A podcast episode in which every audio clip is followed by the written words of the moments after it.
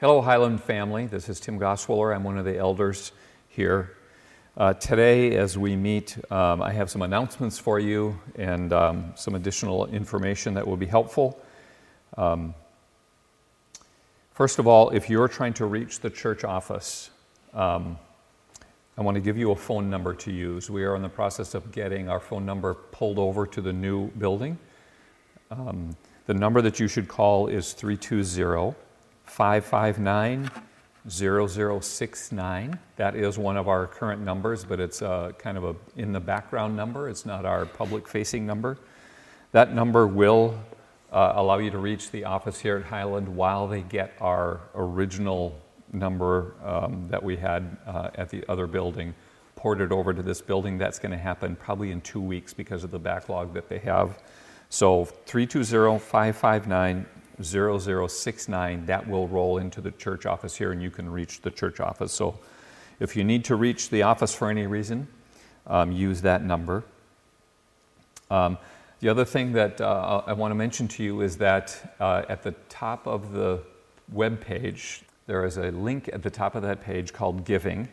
That is how you can, just with one click, uh, go to our giving page. It takes about two minutes to set up. I could do it without even having my children help me.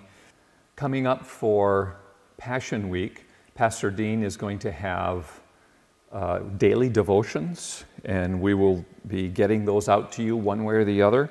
So watch for those probably by email. If you'd like to get on the email and you're not getting emails, um, either the church bulletin each week or other email communication, um, email the office at office at highlandchurchmn.com and let Julie you'd like, know you'd like to be added to the email list, and we'll make sure you do that. And please do that before uh, Passion Week so that you can get the, uh, the daily uh, devotions. Um, we are going to have Easter services one way or the other. We will not be meeting together as a large group, but stay tuned.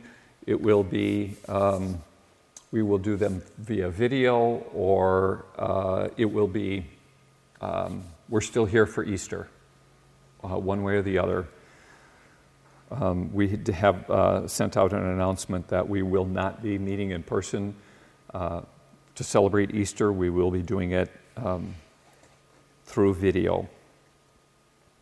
So that's just some, some housekeeping things in our new house, and the house is being put together and and uh, it's coming together day by day, more activity going on.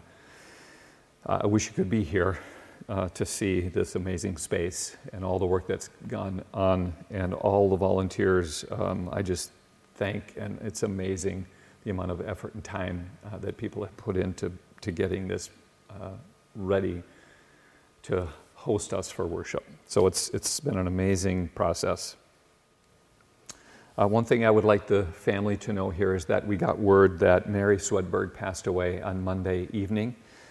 She had just turned uh, 101 at the end of last year, and uh, we celebrate that she is home with the Lord, and we grieve that she is no longer with us.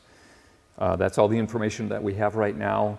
Um, obviously, um, there are uh, uh, disruptions to any plans that might be in place uh, but for right now, just so that you can keep their family in prayer, uh, pray, pray, for Mary Swedberg's family and uh, also thank God for her life.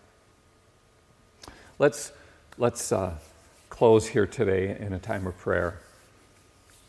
Uh, and before I do that, I do just want to read a passage from Scripture that spoke to me this week. It's from Isaiah chapter 12, starting with verse 2. Behold, God is my salvation. I will trust and will not be afraid, for the Lord God is my strength and my song, and he has become my salvation. With joy you will draw water from the wells of salvation, and you will say in that day, Give thanks to the Lord, call upon his name, make known his deeds among the peoples, proclaim that his name is exalted. Sing praises to the Lord, for he has done gloriously. Let this be made known in all the earth. Shout and sing for joy, O inhabitants of Zion, for great in your midst is the Holy One of Israel. Would you join me in a time of prayer? Heavenly Father, we thank you this morning for the message, for the word that uh, was proclaimed here this morning. Father, we pray for those who are sick and struggling and in dire need of your healing.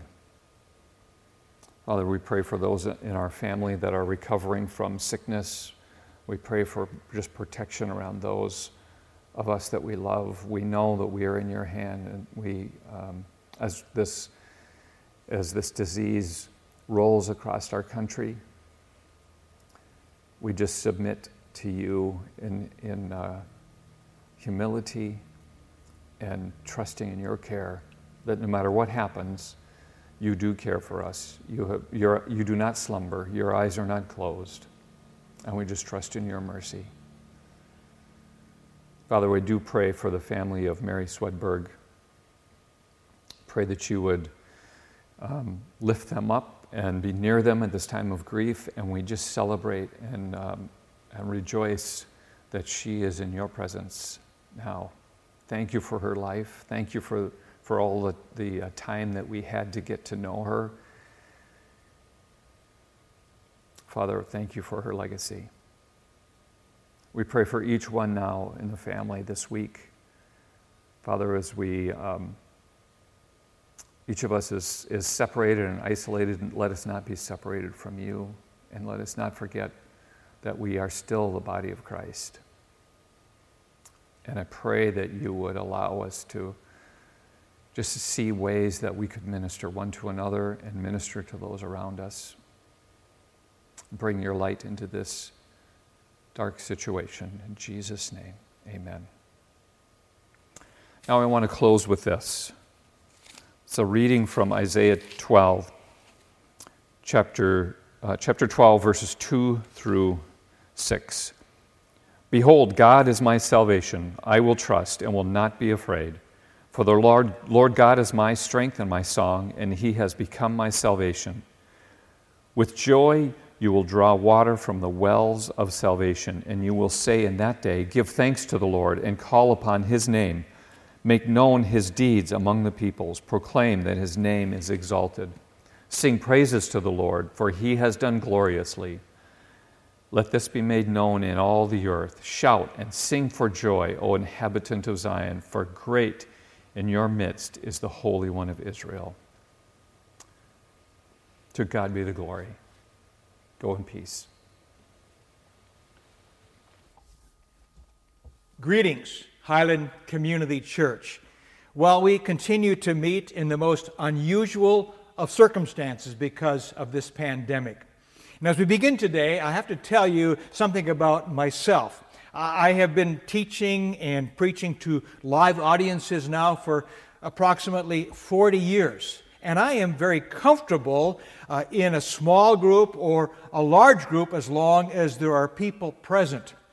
But I have to tell you, that there is nothing as intimidating as speaking into a camera with Larry hiding behind that. This is the most intimidating experiences I have ever had. So I look forward to the day in which we're going to be able to be together and uh, I will see your faces in the same way that you see my face. Well, these are unusual times, and as uncomfortable as it for me to be speaking into a camera, I dare say that there's also some discomfort that you've been experiencing as well. Parents, you have now become teachers and uh, hall monitors for your children at home.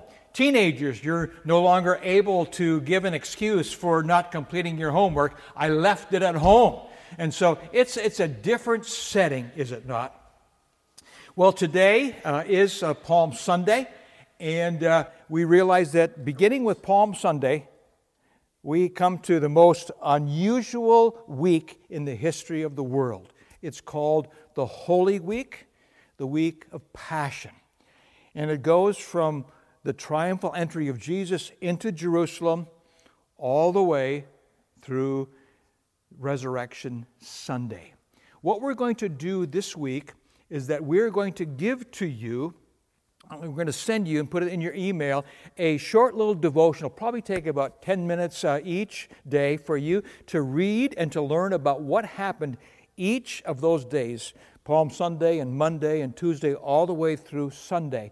And so it might be a guide for you as you prepare your own heart and mind and soul for this most significant week of the year, that of being the Holy Week in which we celebrate the arrival of Jesus in Jerusalem, his crucifixion, and ultimately his resurrection. Well, with that, we're going to jump into a text today that's found in Luke chapter 19. It is the story of the triumphal entry of Jesus. Before we uh, jump into that, however, let me tell you a story. I was in Brazil uh, on a mission trip. My schedule for that Sunday in Sao Paulo was very, very tight. I preached in the morning, followed by a potluck dinner with the leadership after that. I did some leadership training that afternoon. And that evening, I was scheduled to preach in a church that they had planted, this mother church had planted, in a favela, which was uh, the Portuguese term for a slum. And so when I was at the potluck dinner that day, I realized that the service that evening in the favela was going to be an outreach service.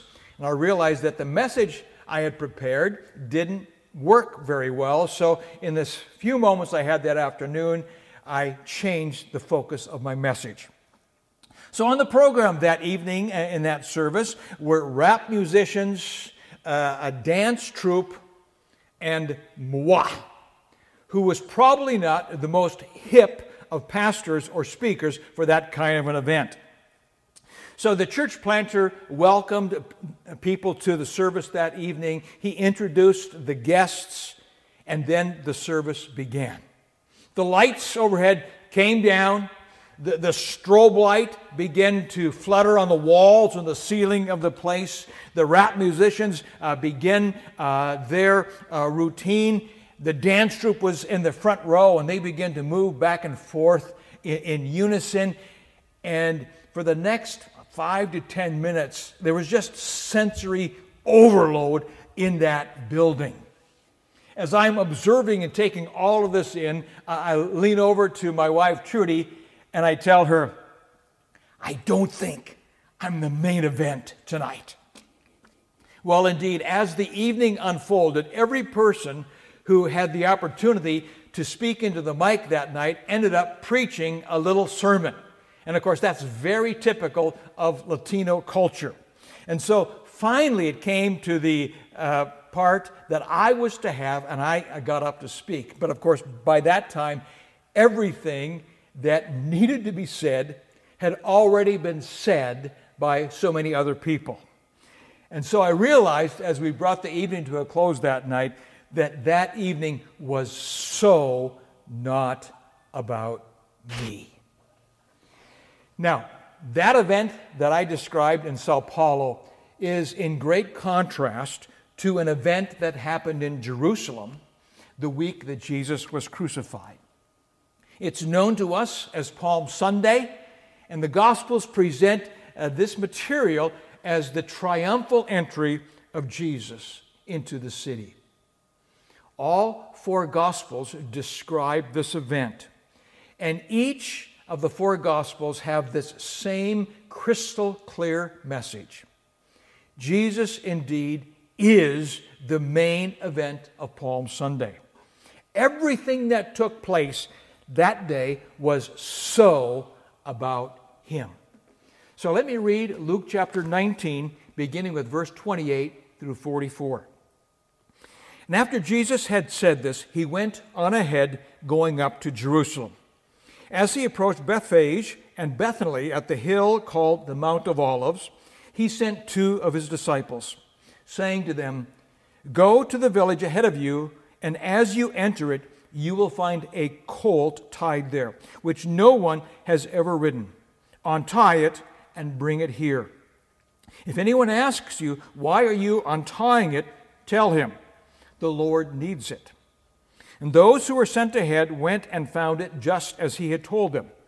As they were untying the colt, its owner asked them, Why are you untying the colt? And they replied, The Lord needs it. They brought it to Jesus, threw their cloaks on the colt, and put Jesus on it. As he went along, people spread their cloaks on the road. And when he came near the place where the road goes down the Mount of Olives, the whole crowd of disciples began joyfully to praise God in loud voices for all the miracles they had seen. Blessed is the King who comes in the name of the Lord. Peace in heaven and glory in the highest. Some of the Pharisees in the crowd said to Jesus, Teacher, rebuke your disciples. I tell you, he replied, if they keep quiet, the stones will cry out. As he approached Jerusalem and saw the city, he wept over it. And he said, If you, even you, had only known on this day what would bring you peace, but now it is hidden from your eyes. The days will come upon you when your enemies will build an embankment against you and encircle you and hem you in on every side. They will dash you to the ground, you and the children within your walls. They will leave they will not leave one stone on another because you did not recognize the time of God's coming to you. Now in this story, I see four details about his triumphal entry into the city that testify of both the nature as well as the work of Jesus Christ. Those four details are, first of all, the day, the donkey, uh, the, the chant, Hosanna, and finally, the tears of grief as he looked over the city. So we begin with, first of all, the significance of the day. The context of his arrival into Jerusalem on that day was the city's preparation for the Passover. Now, when Jerusalem was in preparation for the Passover, the Passover feast then merged right into uh, the feast of the unleavened bread. And so these two feasts together uh, became one of the three annual pilgrimage feasts, meaning that all the Jews in Israel would swarm into the city, and even those from the Roman Empire, they would come from great distances to be in Jerusalem for the celebration of the Passover. It is virtually impossible to overstate the significance of this event. To bring it closer to home, just imagine the Delano 4th of July fireworks on steroids. That gives you an idea of how significant this day was. The anticipation, the expectation, the excitement was building. The Passover was coming. And it was on this day, this Sunday that we know as Palm Sunday, we, we learn from the book of Exodus that this was the day that the lamb was selected that was going to be slaughtered for the Passover celebration. Exodus 12, verses 2 through 7, speak of the 10th day of the month as being the day that the lamb was selected. And then on the 14th day of that evening, that lamb was to be slaughtered and then eaten in the meal. So, for centuries, the Hebrews had practiced this rhythm. The choice of the lamb on the 10th day, the slaughter of that lamb on the 14th day. Now, what's very significant is that between those two days, when that lamb was selected, the, the, the Hebrews would actually bring that lamb into their home. They would treat that lamb as a pet. And then, after four days of bonding with this lamb, then that lamb was taken out and slaughtered and eaten.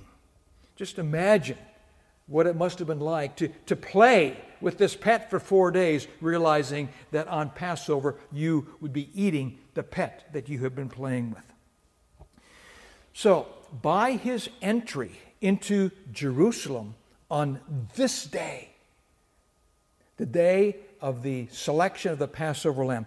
By his entry to Jerusalem on this day, Jesus identified himself as being the Passover lamb. Very intentional by Jesus to enter Jerusalem on this day. Paul, in his writing, uh, writings to the church at Corinth, says that Christ is our Passover lamb. And so, very, very significant the choosing of this day. I remember as a young boy growing up, one of the experiences that we had in preparation for Easter was to watch on television the great movie by Cecil B. DeMille entitled The Ten Commandments. It came out in, in 1956, and I believe it's still on television these days. I remember as a family, we would sit down and we would watch that film. And I remember the, the, the evening of Passover. And uh, when the, when the angel of death came through the land of Egypt, I remember the, the, the whispery uh, uh, wind or uh, the, the ethereal feel as, as the angel of death came through the streets. And mothers would be wailing as they realized that their firstborn had died. And yet, as that cloud came through those streets, when it saw the blood of the Lamb over the doorpost, the angel of death passed over that house. I remember seeing Uh, and experiencing that, it was quite moving as a young boy to understand something of the, the death of children and the sparing of children. But I have to tell you, it wasn't until I became a follower of Jesus Christ that I really understood the significance of, his, of that blood being shed so that the angel of death passed over those families. Truly, Jesus is our Passover lamb. His blood was poured out on us. And as a result of his shed blood, the judgment of God upon a sinful person is we're passed over. We don't experience his judgment, instead, we experience his grace and his mercy because the blood of Christ has covered us. That's the significance of the day. Jesus is the Passover lamb. The second important detail is the significance of the donkey.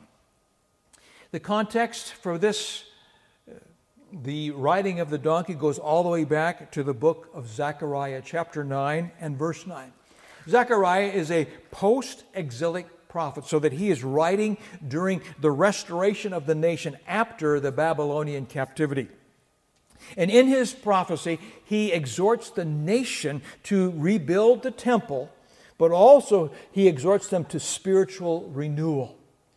And in multiple chapters in this book, there are key prophecies that relate to the Messiah.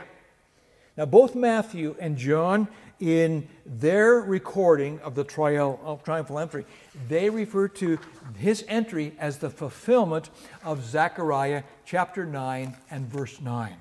This is what Zechariah writes Rejoice greatly, O daughter of Zion.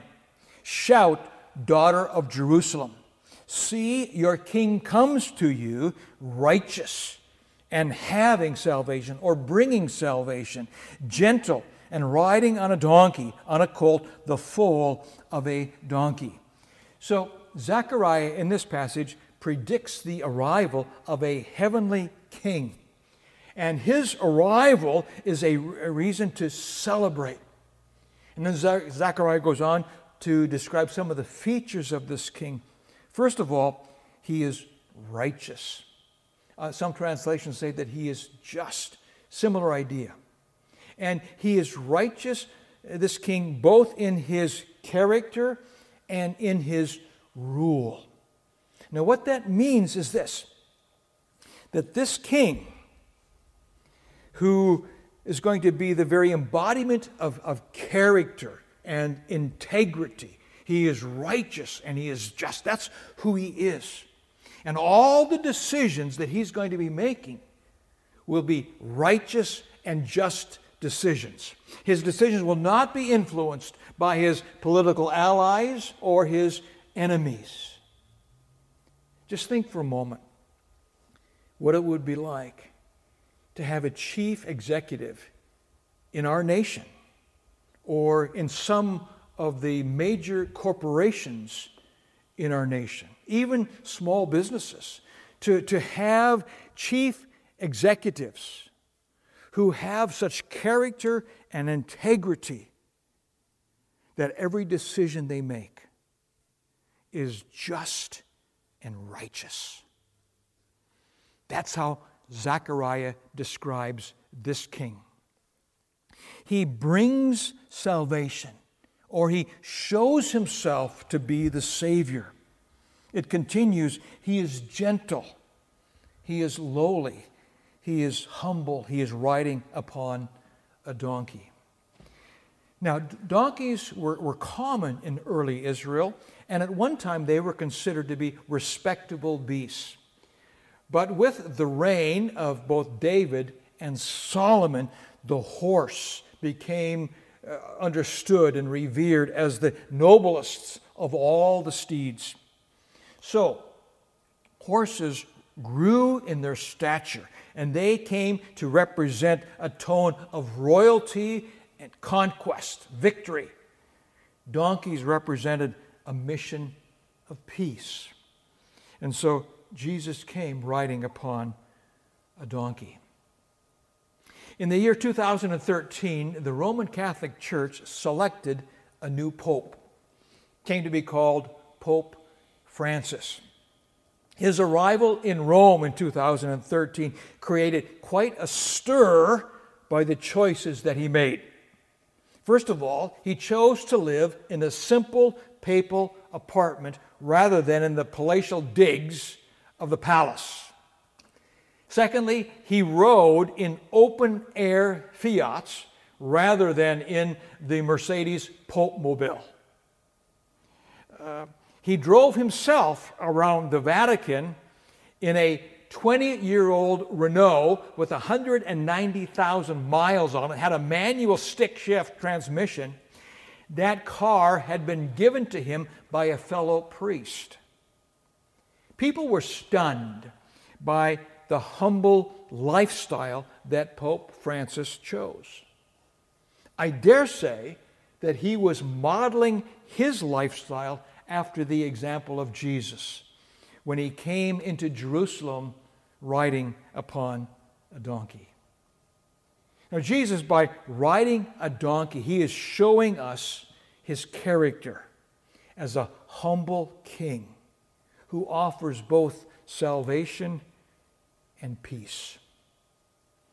The third significant detail of the triumphal entry is that of the chant Hosanna. Now, in order for us to really appreciate what's happening in this chant, we have a tendency to read the Palm Sunday story, the narrative, from a spiritual perspective. But in all actuality, this was a politically charged atmosphere that day. You see, Ro- the Romans had uh, invaded Jerusalem in 63 BC. The triumphal entry occurred in 30 AD. So the Romans now uh, ha- have occupied Jerusalem for 93 years. Their presence was everywhere. And that constant presence was an irritation daily to the Hebrews. The, the Hebrews were heavily taxed by uh, the Romans. They were forced to pay homage to Caesar. Uh, Roman rule was often cruel and inhumane. Think crucifixion. Now, it is true that, that the Romans granted the Sanhedrin autonomy in regards to the practice of the faith. And the Romans also gave the Sanhedrin some legislative freedom. But there was one thing that the Romans would not tolerate, and that was civil unrest. This was the era known as the Pax Romana, the peace of Rome, and they would squelch any civil unrest. The Hebrews were so offended by the presence of the Romans that a group of people formed They called themselves the, the Zealots, and their sole mission was to overthrow the Roman occupation of Jerusalem. So on that day, the crowd took palm branches and they cried out, Hosanna. Now, this chant, Hosanna, comes from the 118th Psalm. And that is a psalm that speaks of the triumphant king who is leading a procession into worship in Jerusalem. Combined with that, the Hosanna simply means save us. So when they were crying out, Hosanna, Hosanna, they were crying out to this king riding on a donkey, please save us. So, when you combine all the symbolism of the donkey, the palm branches, Psalm 118, this Palm Sunday crowd was crying out for King Jesus to deliver or to liberate them from their oppressor. And the Jews in those days perceived that their primary oppressor was Caesar and Rome. Now, Jesus, on that day, by receiving their worship, Jesus acknowledges that he indeed is our liberator. Now, for the Jews in those days, they thought that their oppressor was Rome. How superficial that assumption was. Because the reality is for them and for us today that we are oppressed by something that is much more sinister than Caesar. We are oppressed by our own selfishness, our own depravity. We are oppressed by Satan and his spiritual demons that are set out to have set out to destroy us. Indeed, our oppressors are much greater than the Romans. But in this moment, as Jesus receives worship, he acknowledges that he indeed is our liberator. And that's why it is so incredibly significant that when the Pharisees came to Jesus on that day and they said, Jesus, tell your disciples to, to, to tone it down. Uh, tell them to be quiet. It's just too loud. That we can't have them saying those sorts of things. And, and Jesus said, Hey, I tell you what, guys. If these people were to be quiet, quiet, the very stones would cry out. I love that.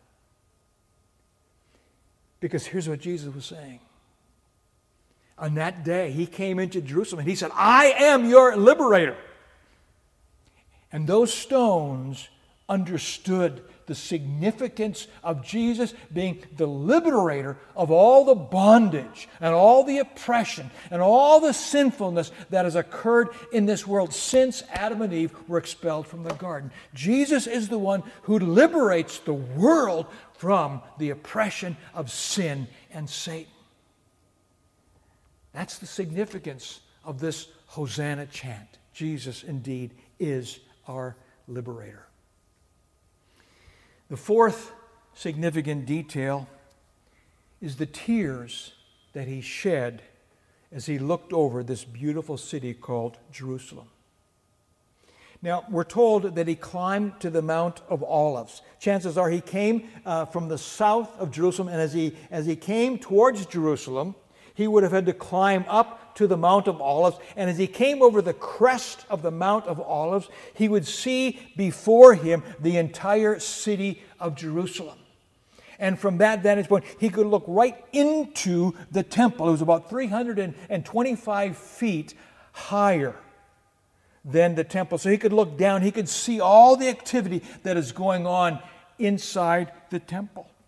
If you've ever been to Israel, and you've been to the top of the Mount of Olives. You've seen Jerusalem and all the, the surrounding hills. You look at this magnificent city, and I want you to know that it's a breathtaking view.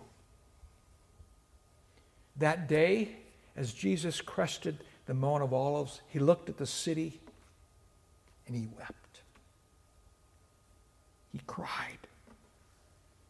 He wept because he knew of its rejection of him. He wept over the rejection of his teachings.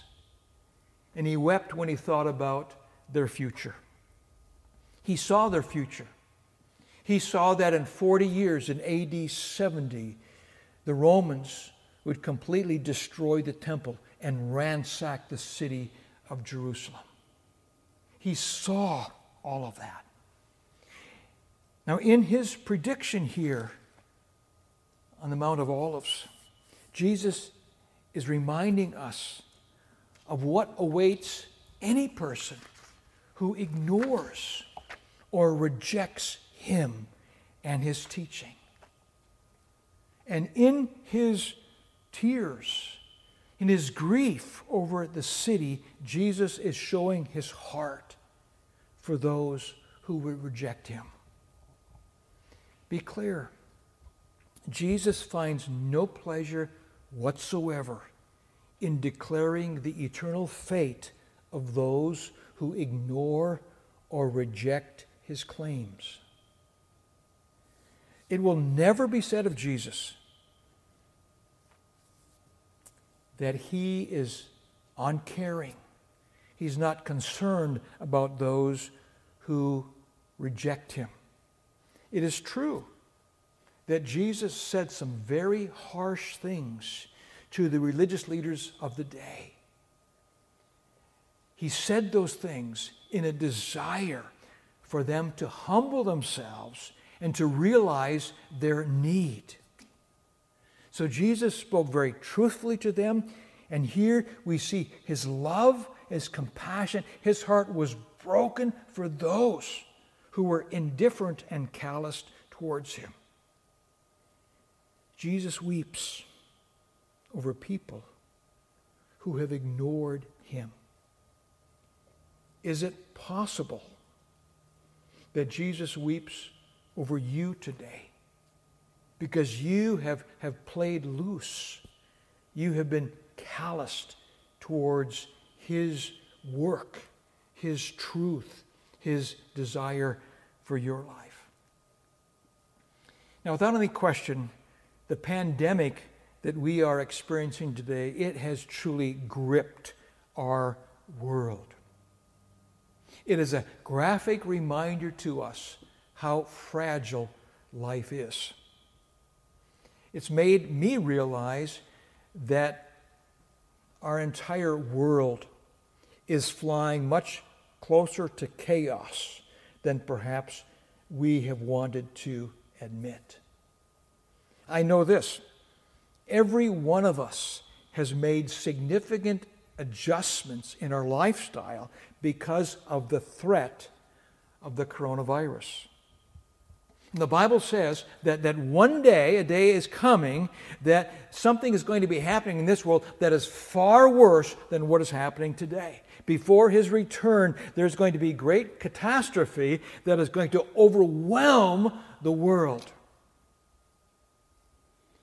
So, if we realize that this pandemic has caused us to make adjustments in our lifestyle today, should we not also be serious about realizing the threat that is going to come at the end of this world?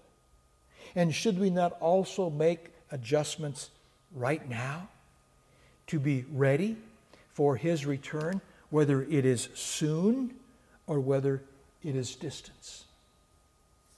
And so uh, I would appeal to you today uh, to let Jesus make a Palm Sunday entrance into your heart and life.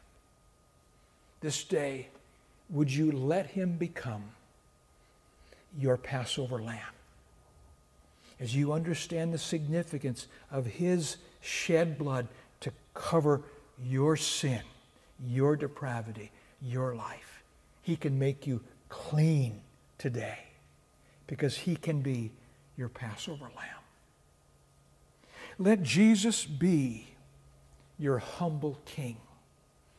He is triumphant, he is victorious, and I want you to know that today he is victorious over death and disease and illness and sin and addiction. He is victorious over all of that. Let him be your humble king. Let him be your liberator.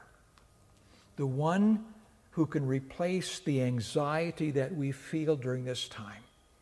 He can liberate us from all of that worry and concern, and He can give us peace in the midst of great uncertainty. Would you let Him be your liberator?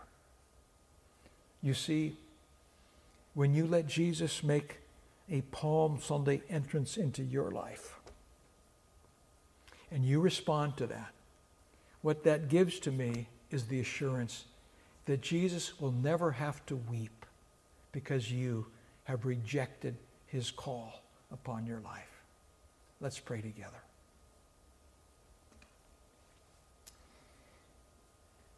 Lord Jesus, thank you that in this uncertain times that we have a savior on whom and in whom we can trust. Lord, we are realizing how fragile life is. And that, Lord, there is so much chaos and uncertainty, and there's, there's so much fear that people are living with today. Lord, we don't know when your return will be, whether in the near future or far off. But God, it is my desire that there would be no one who would be unprepared to face you. And so, God, I pray that there's anyone who has heard the tuggings of the Spirit of God, of Jesus saying, Let me in. Let me into your life. Make room for me, God. I pray that today, in this moment, that you would cause them to open up the door and to receive this one who comes as the Passover lamb the humble King, and the one who liberates us. And Lord, we thank you for who you are and what you've done on our behalf. Thank you that you have said that there is nothing in this life that could ever separate us from your great love. And so it is in your wonderful and glorious name that we pray. Amen. In the morning when I rise, in the morning when I rise, in the morning when I rise, give me Jesus.